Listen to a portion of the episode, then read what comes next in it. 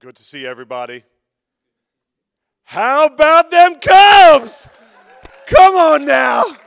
Yeah. I'm telling you what, after 70 long years, going to the World Series. Anybody excited? Okay, I hope you are. About Jesus. All right, but here's the thing. We're excited about the Cubs too because we live in Chicago. You're Chicagoan, right? Come on now, even if you're a Midwesterner, come on now. If you love another like red faced team, that's fine. that's fine. We love you too, okay? But we're going to celebrate in Chicago. So, all right. So, God bless you. Good to um, see you here this morning. Glad we could be here to worship together. Um, my name is Rolla. I'm the pastor here. But today we have uh, a very special guest uh, with us, and he's a friend to the house. Both he and his wife, uh, Tracy, um, have actually been with us uh, for many years. Though they live out of state, they actually helped us get this church started um, long before any of us ever showed up here in Chicago. Uh, they've been praying, they've been believing, they've been fasting, they've been giving, they've been doing everything to see God's gospel continue to advance through another Jesus loving church here in the city. And so, um, with that in mind, we welcome them as a part of this house, and we welcome them with a message for this house um, in the midst of all that God's doing. And so, has everybody been encouraged in all that God's doing in your life and through us? Yeah? Okay. So, let us give a round of applause, please, to Peter Ahlin.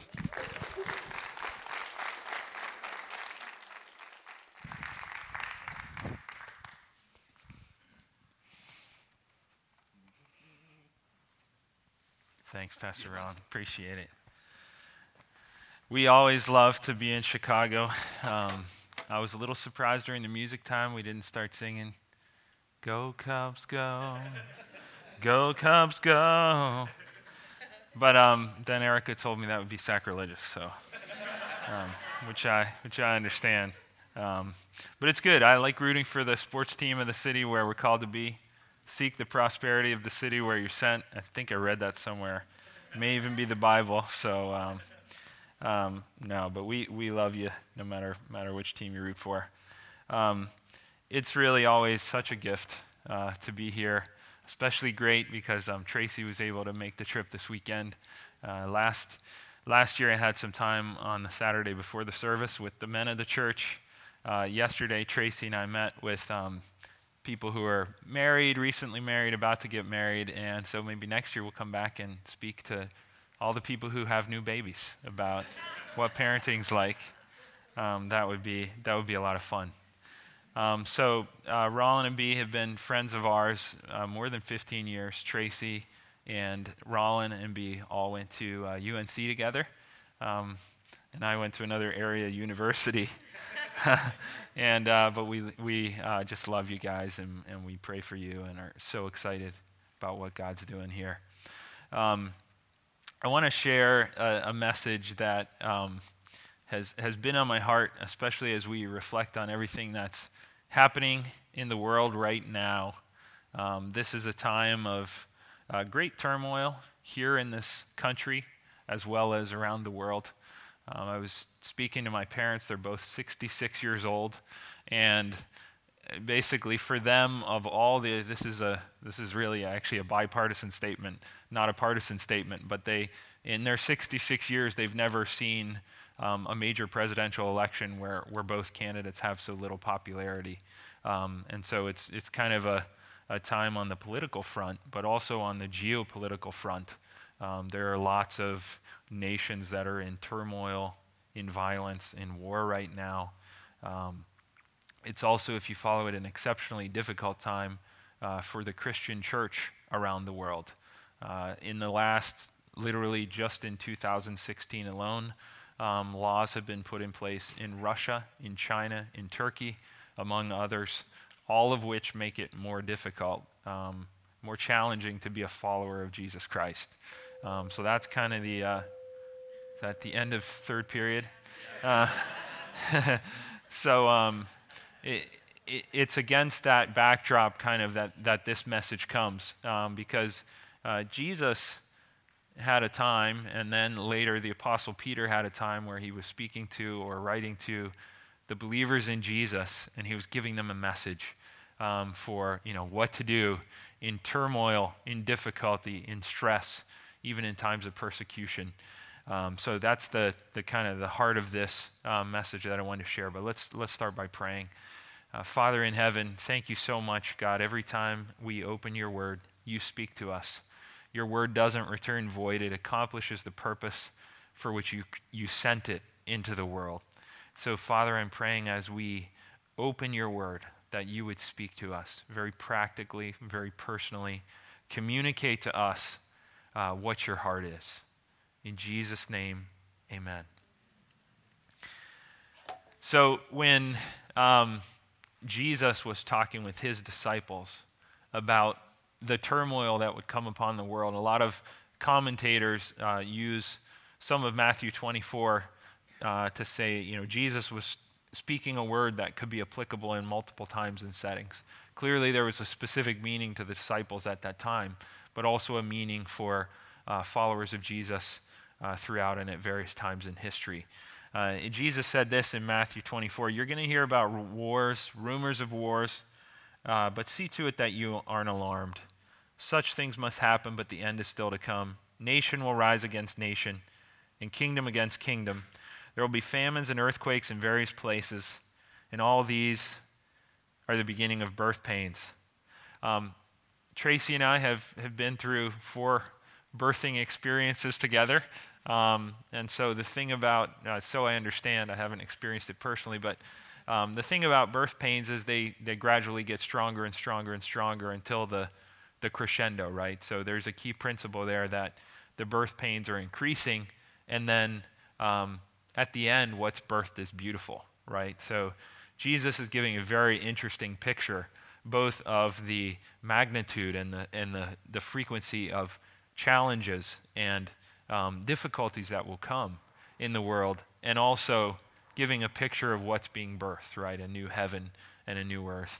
Um, so I wanted to uh, spend some time in Matthew 24 and also 2 Peter 3. This is kind of Peter's valedictory. He, he knows he's about to leave the earth, um, and he wants to kind of give this final message uh, to the followers of Jesus who will remain uh, after he's gone.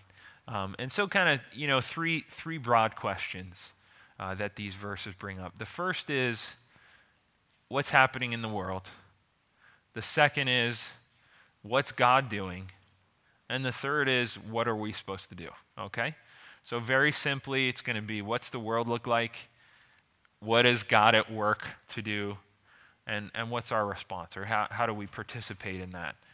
Um, so the first is uh, what's the world going to do? I think we have um, verses. Uh, first, they're, they're living without awareness. Listen to this um, verse from Matthew 24. As it was in the days of Noah, so it will be at the coming of the Son of Man. For in the days before the flood, people were eating and drinking, marrying and giving in marriage, up to the day Noah entered the ark. And they knew nothing about what would happen until the flood came and took them all away. So, you know, the first thing to understand is that uh, the world, namely the world without Christ, is living with this mindset. Everything's just going to keep going the way it always has. We're going to keep doing the same things we're doing, you know, in perpetuity. So if um, if scientists even begin to talk about kind of the end of things, what they talk about is, well, well, the sun will eventually go cold, and so um, we need to find other planets with uh, suns that are going to last longer so we can kind of make it through. Um, so, Big Ben. Um, uh, but um, you know, so so that's the uh, kind of the first thing is, and and you see this everywhere, right? You see people sort of acting as though everything's just going to truck along. We're just going to be on this kind of plane where we're always continuing to do what we do, um, and and that there's a kind of uh, really, when you think about it, a, a tragic ignorance of what is to come, right? So, a complete lack of understanding of there is a judgment coming. God's going to judge the world. And, um, but for our generation, like the generation of Noah's, like other generations, people are just living as though everything's going to continue just as it always has, right? Um, but they're forgetting something, right? They're forgetting the fact that God has brought judgment, um, and God has committed to bring judgment again, right? Uh, the second thing is uh, as it was in the days of Noah, so are the days of the Son of Man. This is what the days of Noah were like. The Lord saw that the wickedness of man was great in the earth, and that every intent of the thoughts of his heart was only evil continually. And then Jesus, speaking in a very similar tone, because of the increase of wickedness, the love of most will go grow cold. Now, I'm 41 years old, and if I think even in the last 20 years, so from the time I'm 21 and sort of more of an adult and more reflective on these kinds of things, when I reflect on what's changed, how have the societal standards changed over the last 20 years? Um, I can think of many key, very material and fundamental ways in which uh, standards have gotten worse. I think about the kinds of things that are spoken that are now acceptable, the kinds of actions that are now acceptable that weren't sort of societally acceptable even 20 years ago, right? And so there's this concept too that there's an increase in lawlessness. And the things that even from a cultural perspective, even those who didn't identify as followers of Jesus Christ would still look upon and say, Oh, I don't agree with that choice. Now, um, the dividing lines have become much more stark, right? And so there's an increase of lawlessness, there's an increase of uh, behaviors that uh, sort of are a direct affront to God's command for how we should live and how we should conduct ourselves. And so that's part of the paradigm um, that we should anticipate and expect to see. Um, Peter wrote in his first epistle, "Hey, when when challenging things come, don't be surprised. Don't be don't act like, oh, that's really weird. I wonder why that happened." He said, "Don't be surprised at you know difficult challenges or painful trials because that is part and parcel of living in a world where wickedness is increasing and um, kind of lawlessness continues to expand." Um, and then, thirdly and finally, besides living without awareness, besides lawlessness spreading, the third is laughing at any concept of judgment and accountability. Peter, uh, 2 Peter 3, in the last days scoffers will come, scoffing and following their own evil desires. They will say, Where is this coming he promised? Ever since our ancestors died, everything goes on just as it has since the beginning of creation. But they deliberately forget that long ago, by God's word, the heavens came into being, and the earth was formed out of water and by water. By these waters also the world of that time was deluged and destroyed. So you see what's happening is that beyond a, um, a pattern of engaging in more and more kinds of lawless behavior, there's also a sort of a laughing or a mocking at the fact that we would ever be judged for anything that uh, that we do. I, I, this quote, um, there's a quote I want to read uh, from a guy named Czesław Miłosz. He was a philosopher. Um, he kind of experienced both Nazism and communism uh, before he you know, moved to the United States. He was a professor on the West Coast, and, and he said this. This is very profound. Religion, opium for the people, right? Referencing back to what Karl Marx said. To those suffering pain, humiliation, illness, and serfdom, it promised a reward in an afterlife. So basically, he's saying, hey, this was the Marx, the sort of the idea that Marx propounded. Religion is just an opium to make you feel good to get through the difficult circumstances of your life, right? But he said, now, growing up in Poland, dominated first by the Nazis, then by the communists, he said, now we're witnessing a transformation. A true opium for the people is a belief in nothingness after death the huge solace of thinking that for our betrayals, greed, coward, er, cowardice, murders, we are not going to be judged. So you see, there's been a sea change, there's a fundamental shift. So for Marx in his era, more than 100 years ago, he could say, yeah, religion is the opium, right? It's the thing that makes people sort of, it's, it's perpetuated onto the masses to make them feel okay about their bad circumstances. That was the Marxian view in that sort of cultural period.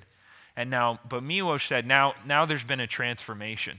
The real opium is believing there is no God and believing that for everything we do, we're not going to be judged, right? And so that's having lived through Nazism and having lived through communism, he could say that's the real opium. The real poison to behavior is the thought that there's no accountability for me. that whatever I do, no judgment will ever touch my conduct or behavior, right? And so, Miłosz, having experienced these horrors, the horrors of Nazism, the horrors of communism, and those who said, hey, there's no God and we won't be held accountable for these actions, he knew that that was the real opium, right? Um, and so, this is a this is a dominant theme. It's a theme you often hear, kind of that we can all do whatever's right in our own eyes because there's no God. There's no one who's going to judge us, right? Um, so, with that encouraging picture, how's everyone feeling? Um, the, the, the great thing about Scripture, that, so, so think about what we've just said. If we're postmodern philosophers, that's the end of this message, okay?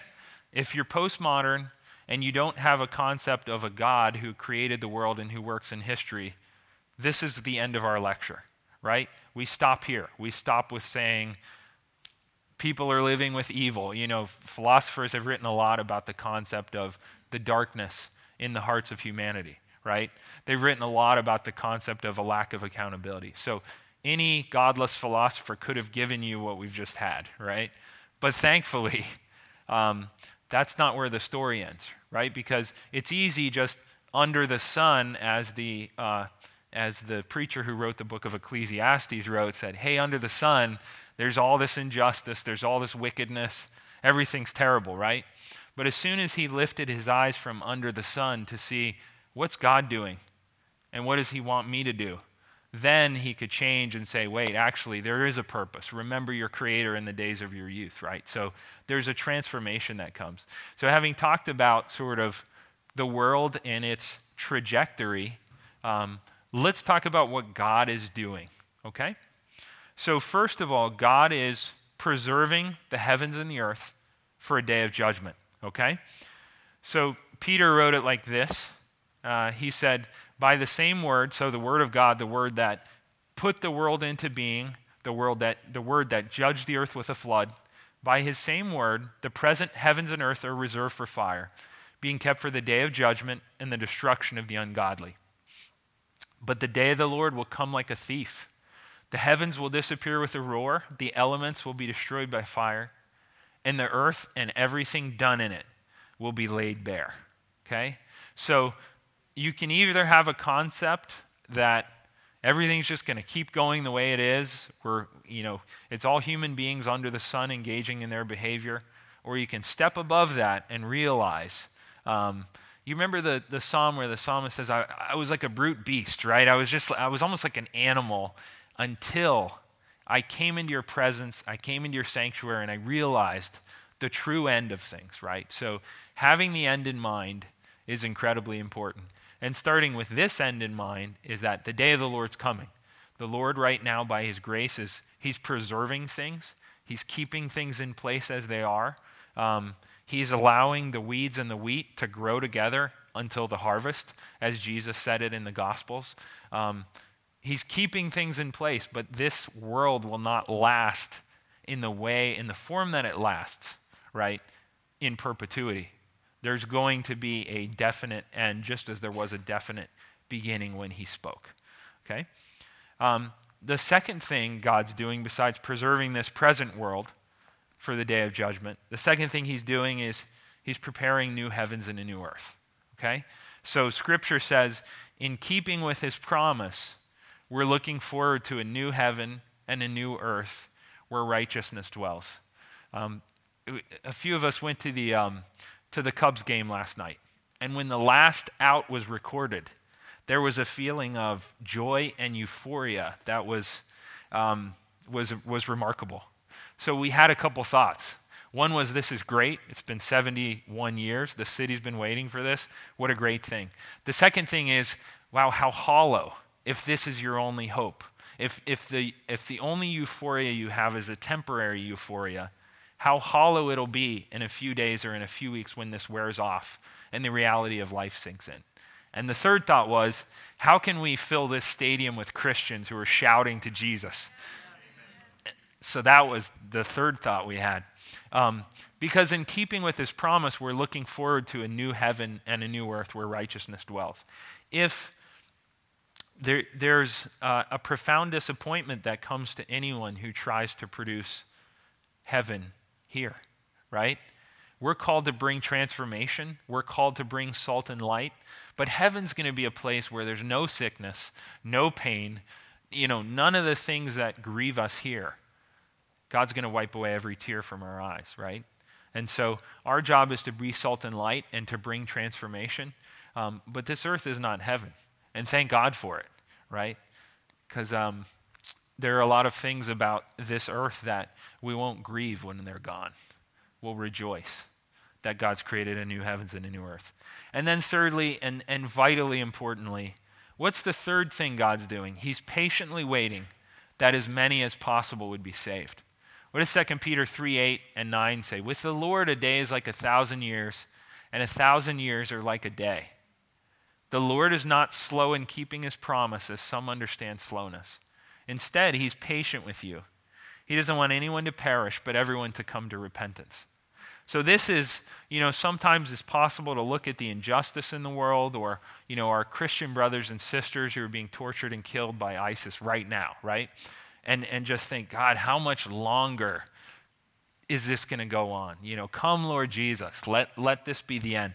But God has let us in on the exact reason, right? The exact reason is right here in scripture, okay? And he's letting us know though it f- might feel like a thousand years to you, it's just a day to me, right? It's just the, the psalmist compared the length of our lives to like a mist, right? Or um, uh, James as well. You're a mist that appears for a moment and then vanishes in comparison to the eternity of God, right? And so, what's God doing? He's patiently waiting so that as many people as possible would be saved, okay? He doesn't, he, he's, he doesn't take pleasure in the death of anyone, Scripture says. And he has deep and profound compassion. And we know this because he found us while we were still sinners, okay? So everyone who's in the bucket of the category that we described, who's living in lawlessness, who's acting like there's no accountability, right? In the same way, we can say all of us also lived among them at one time, right? Gratifying the desires of our sinful nature okay? And so there's not a concept of our speaking judgment against that. There's a concept of our saying, how do we tap into this heart that God has? Wow, He doesn't want anyone to perish. He wants everyone to come to repentance. No matter how grievous their actions are, no matter how much they personally hurt us or people we care about, no matter how, you know, just insane their choices might be. Um, God's looking at them and He's saying, I'm patient. I just, I love it when people come to repentance. Heaven is rejoicing every time a single sinner repents, okay? So know this. This is vitally important.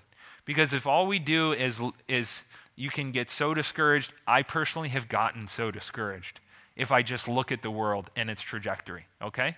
If I look at the choices of people around me, the laws that are being passed, the judgments that are being made, um, the things that are being celebrated and the things that are being reviled in our culture.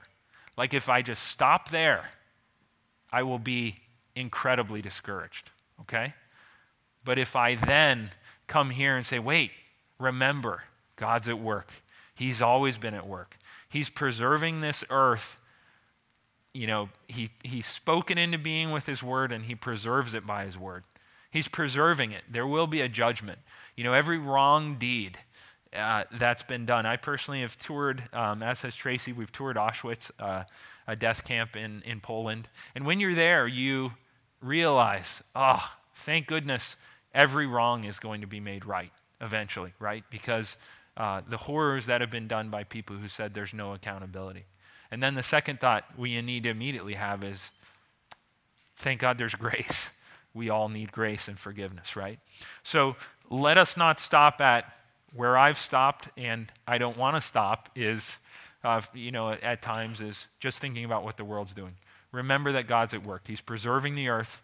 He's um, preparing a new heavens and a new earth where all of these horrible and grievous things will no longer be. And thirdly, he's patiently waiting so that as many people as possible could be saved. Okay? So then, thirdly, what are we supposed to do? Okay? We know what the world is, trajectory is. We know what God's doing. What are we supposed to do? Okay? Um, so, you know, some, some responses I've seen is kind of like, well, here's what you do you hoard a lot of guns, you hoard a lot of food, and you hide in your basement, okay? So I'm not against you know, having food in case the power goes out for a few days. Or um, my, my wife's family is from Lumberton, North Carolina, just hit by a hurricane. So all the payment networks are out and they need to pay with cash. Okay, so this is not a sort of a statement against being prepared, having some things in your pantry, um, some food stored up, or having some cash um, for, for a time when a payment network might drop out. I'm, I'm not against being prepared. But what I am saying is, Scripture definitely doesn't say, take that light and hide it under a bushel. Okay? It doesn't say, when things get bad, check out of here. Get your guns, get your food, and hide out till, you know, that's not what Scripture says. Okay? It says, you're the light of the world, you're the salt of the earth. And when things get dark, Paul said to the Philippians, we're supposed to shine like stars in the universe, okay? So when you, it's very hard to see sort of in the American metropolitan areas, but if you ever go out west and you see kind of in an area where there isn't a lot of ambient light, you can see how dark the sky is and how brilliant the stars are when they're shining, okay? And so understand that. The darker the sky is, the brighter the stars stand out, okay? It doesn't stand out in Chicago. It doesn't stand out where we live in kind of the, the northeastern seaboard where there's just tons of ambient light um, 24 hours a day, right? But if you're in uh, somewhere out west, far from any town, the sky is extremely dark, the stars are extremely bright, okay? And so as the world gets darker, our job is to shine brighter, okay? Um, I want to talk about um, one more thing we're not supposed to do. Don't waste time trying to calculate the exact day and time, okay? Um, Jesus said about that day or hour, no one knows, not even the angels in heaven, nor the Son, but only the Father.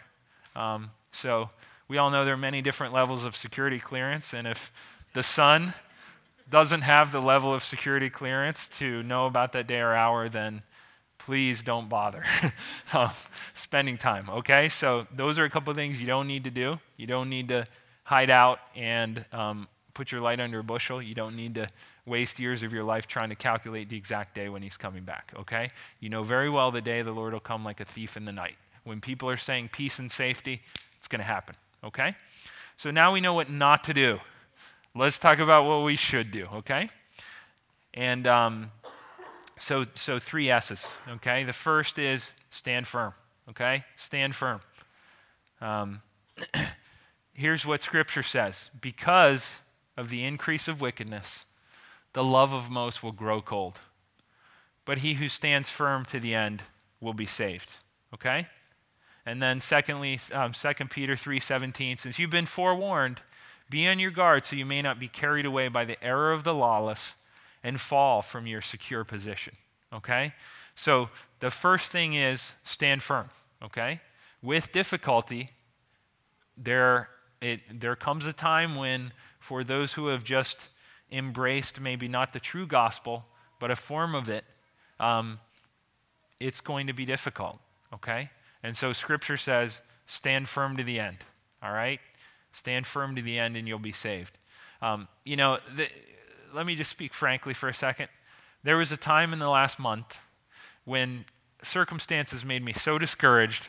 I was like, I'm ready to just, just kind of coast through life now and um, just, you know, take care of our kids and, and just be at peace and hopefully not bother anyone. Like that was a thought running through my mind. And um, my wonderful wife said, Remember, that's not what we're called to do at all. We're called to serve God with all our hearts. We're called to be filled with His Spirit. We're called to make an impact here. Okay? And so, this is why the author of Hebrews said, Don't give up meeting together, as some are in the habit of doing, but encourage one another daily. Okay? Especially as you see that day approaching. So, it's possible to when, when a combination of circumstances from the outside plus um, being alone and being discouraged, which works for me, if I'm, you know, by myself kind of with my thoughts, I can sort of get into a spiral. That's why the author of Hebrews said, don't quit meeting together. Keep getting together, keep encouraging each other daily. Because the very moment where I was discouraged, Tracy was just, well, she's pretty much always like a fireball of faith, but right when I needed it, um, she spoke that word, and I was like, exactly. I'm encouraged. Let's be in faith, okay? So, so the first thing is stand firm, relying both on the Holy Spirit and also relying on your brothers and sisters around you. We are designed to keep each other in this fight, to keep each other in this race, okay? Um, secondly, beyond um, stand firm, third is live spotlessly. Since everything will be destroyed in this way, what kind of people ought you to be? You ought to live holy and godly lives. And then um, verse 14 since you're looking forward to this, the new heavens and the new earth, make every effort to be found spotless, blameless, and at peace with Him. Um, so it's interesting what Peter does here. He, it, within the span of a few verses, he both says, There's judgment coming, so you want to live a holy life. There's also a reward coming, new heavens and a new earth, so you want to live a holy life. Okay? This isn't something like it's a, it's a legalistic, I'm creating my own program to how do I become more holy in 30 days, okay? It's looking to the Holy Spirit to transform us, it's holding each other accountable. If there's a specific area that's difficult for you, it's getting brothers or sisters around you to, to break that curse, okay? Um, you know, yesterday morning I woke up with a thought, and I said, why don't we get the finest pastor in this city, Rollin, to come with us to Wrigley Field. We're going to break this curse in person. Okay? That was my thought when I woke up. Okay? And so that's what we decided to do. Let's go break the curse in person and just be done with this thing. Okay? Um, but, but the point is, um, God has called us to uh, be there for each other. God has called us to say, hey, God doesn't want you to bear that yoke. He doesn't want you to bear that curse. He wants it to be broken off of your life.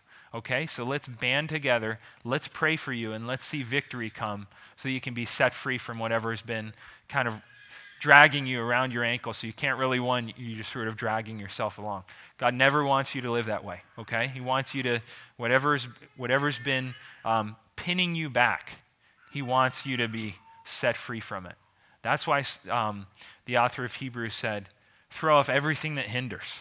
Throw off the sin that so easily entangles. Um, when I was in high school, I used to run races. What I didn't do before the race is put a heavy backpack on, you know, put ankle weights on, all right? I just got in my uniform, my running shoes, and that's all, I, and put a little number on. That's it. When you run fast in a direction, you don't want to have any encumbering weights on you okay? The same is true in this race that we're called to run with perseverance, okay? God doesn't want you to have any curses, anything binding you, anything holding you back. He wants you to be set free from it, okay? And so, even as for the Chicago Cubs, it meant breaking the curse by showing up. Um, that's a joke. Um, in, in real life, in the life that actually matters, okay? Physical training is of some value, but godliness has value for all things, okay? So in real life, what God wants you to do, and if, if there's something that's been plaguing you, find a brother, find a sister, and say, help me break this chain so it's not on me anymore, okay? All right, just a little aside. And then the third thing so we're supposed to stand firm, we're supposed to spotlessly live. The third is we're supposed to speed his coming, okay?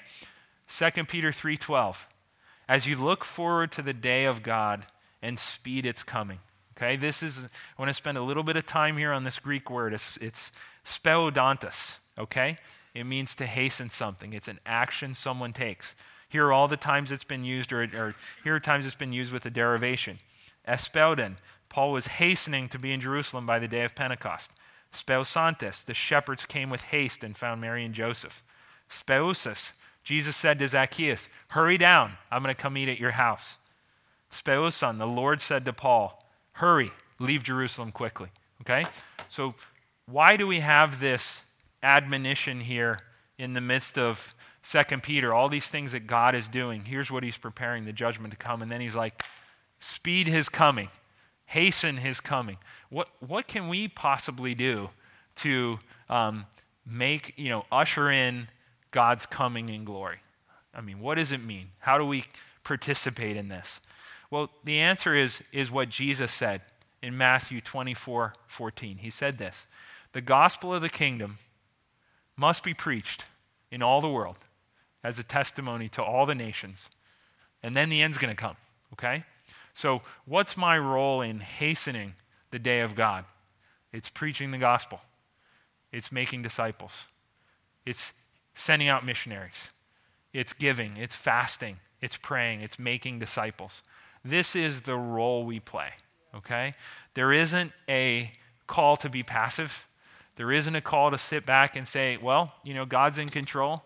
We're waiting for the new heavens and the new earth. I'm just going to kind of kick back here and kind of try to stay in my safe bubble. Far from it. God says, speed his coming, okay? That's the only way this word is used. It means hasten, hurry up. You know, the, the, the longer you live in this world, the sooner you want God to rush in, usher in the new heavens and the new earth.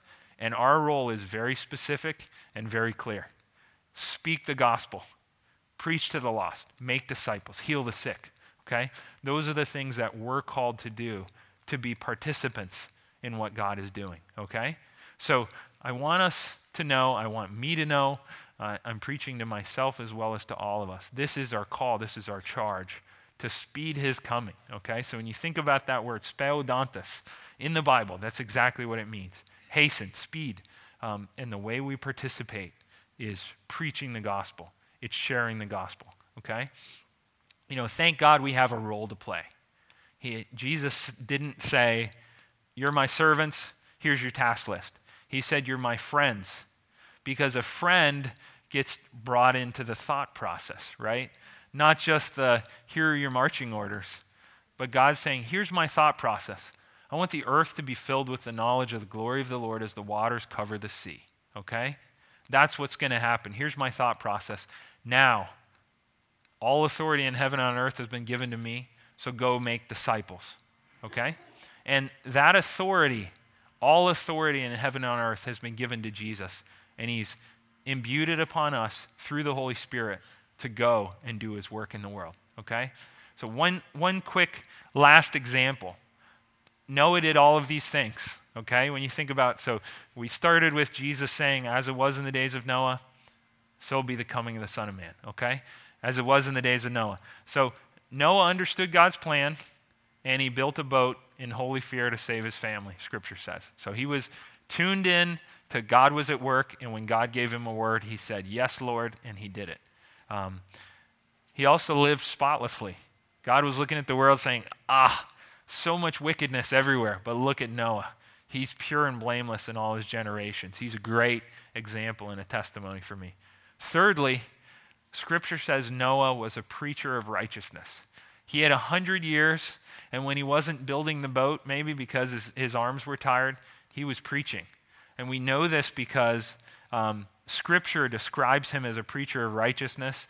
And Ezekiel says, when he's talking about unfaithful lands, these are the three people he names. He says, if we had Noah, Daniel, and Job, even if these legends of the faith were here, they would only save themselves. And Ezekiel was talking about a, a you know, sort of a, a cursed kind of pagan na- right nation, nation that was living, um, you know, completely in in uh, wickedness. Um, so this is the kind of man he was. He wasn't just a guy who said, well, these guys are all going to get wiped out, so I'm just going to focus on my boat over here, right?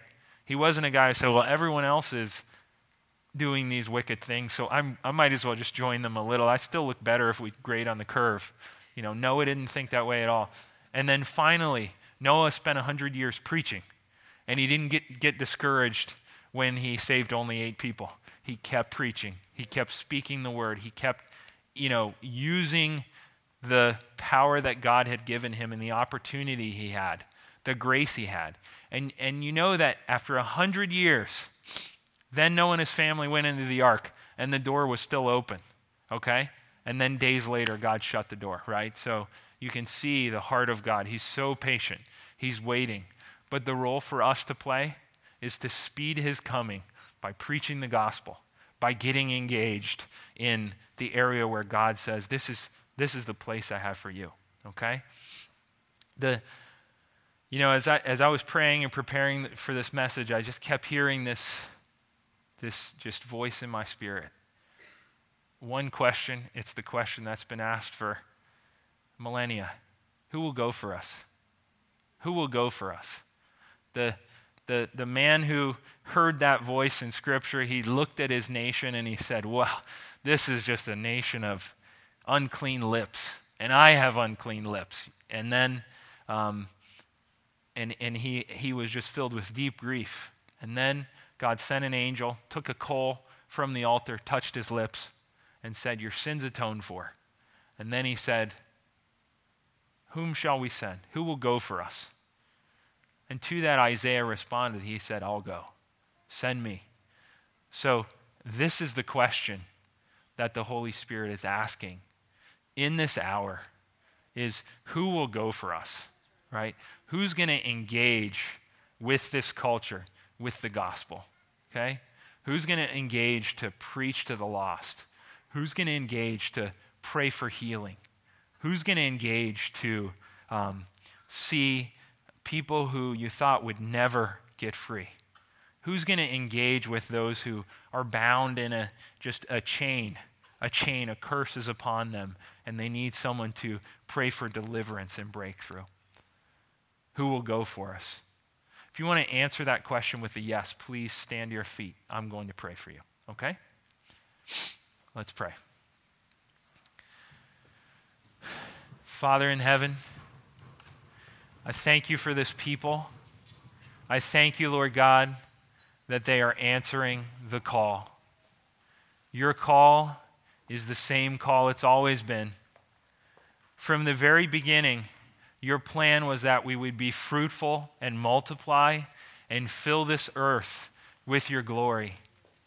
You said, I want the earth to be filled with the knowledge of the glory of the Lord as the waters cover the sea.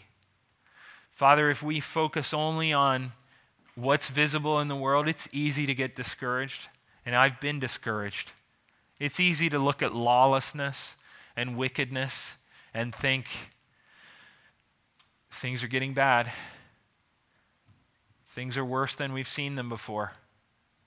But Father, thank you, first of all, that none of it takes you by surprise and you have always been at work as you're at work right now.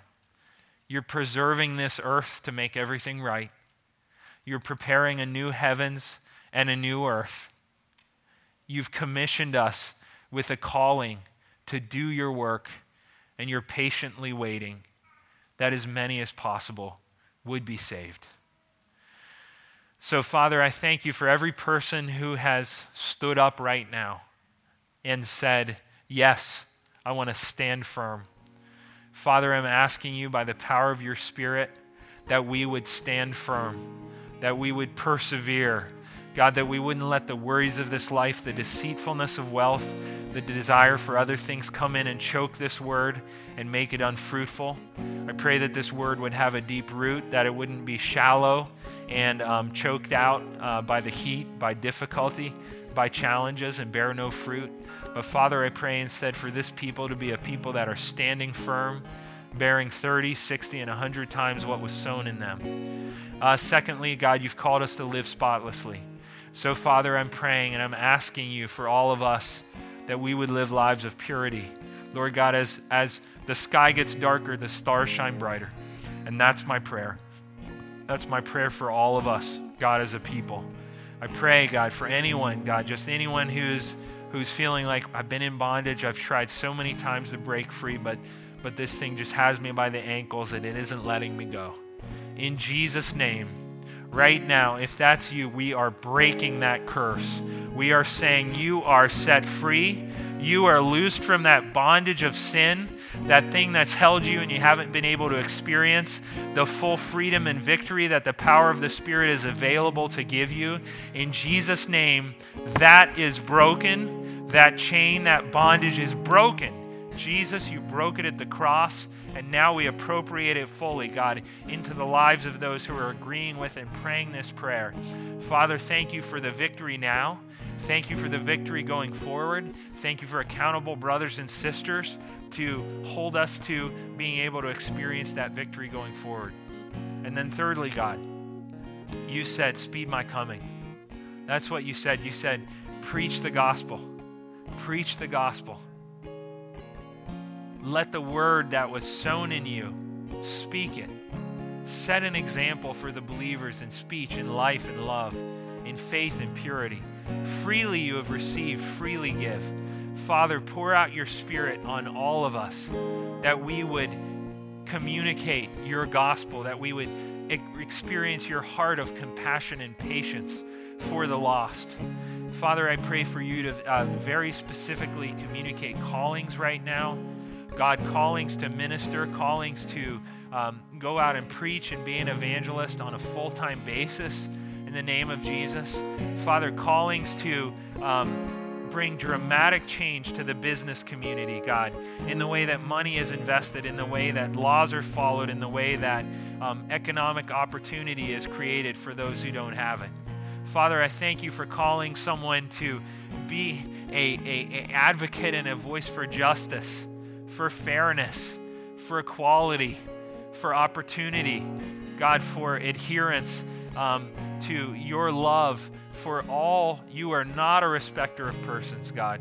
You welcome everyone freely who loves you and does what is right. God, I thank you for a calling, um, just calling someone to to uh, to uh, a, a, very challenging um, neighborhood here in the city um, to lift up the poor, to create um, opportunity to um, for educational opportunity and, and, job training and things to come. God, I thank you for just um, very specific ways, as you're saying, who will go for us? Who will go for us? God, I thank you for such a willing people, a willing people to say, yes, we will go for you, God. Thank you, God. Thank you for speaking in every heart. God, just right now, every single heart, you're speaking. Here's your place. Here's where I'm sending you. Thank you, God, for hearts that are saying, Yes, we'll go for you right now.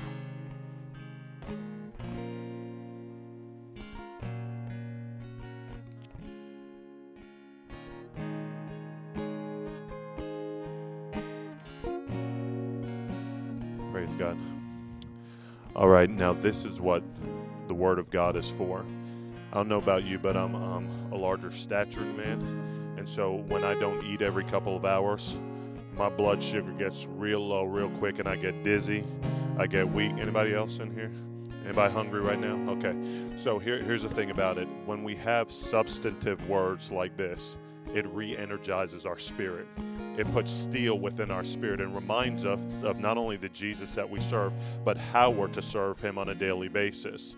See, when Peter was praying for us, that's a blessing that was being invoked from God to us. But when we go back into worship in this moment, it's your opportunity to engage God yourself to take the things that He was just speaking to you by the Word of God and for you to pray and for me to pray and to ask God to do something in us that's going to make us different when we leave this place.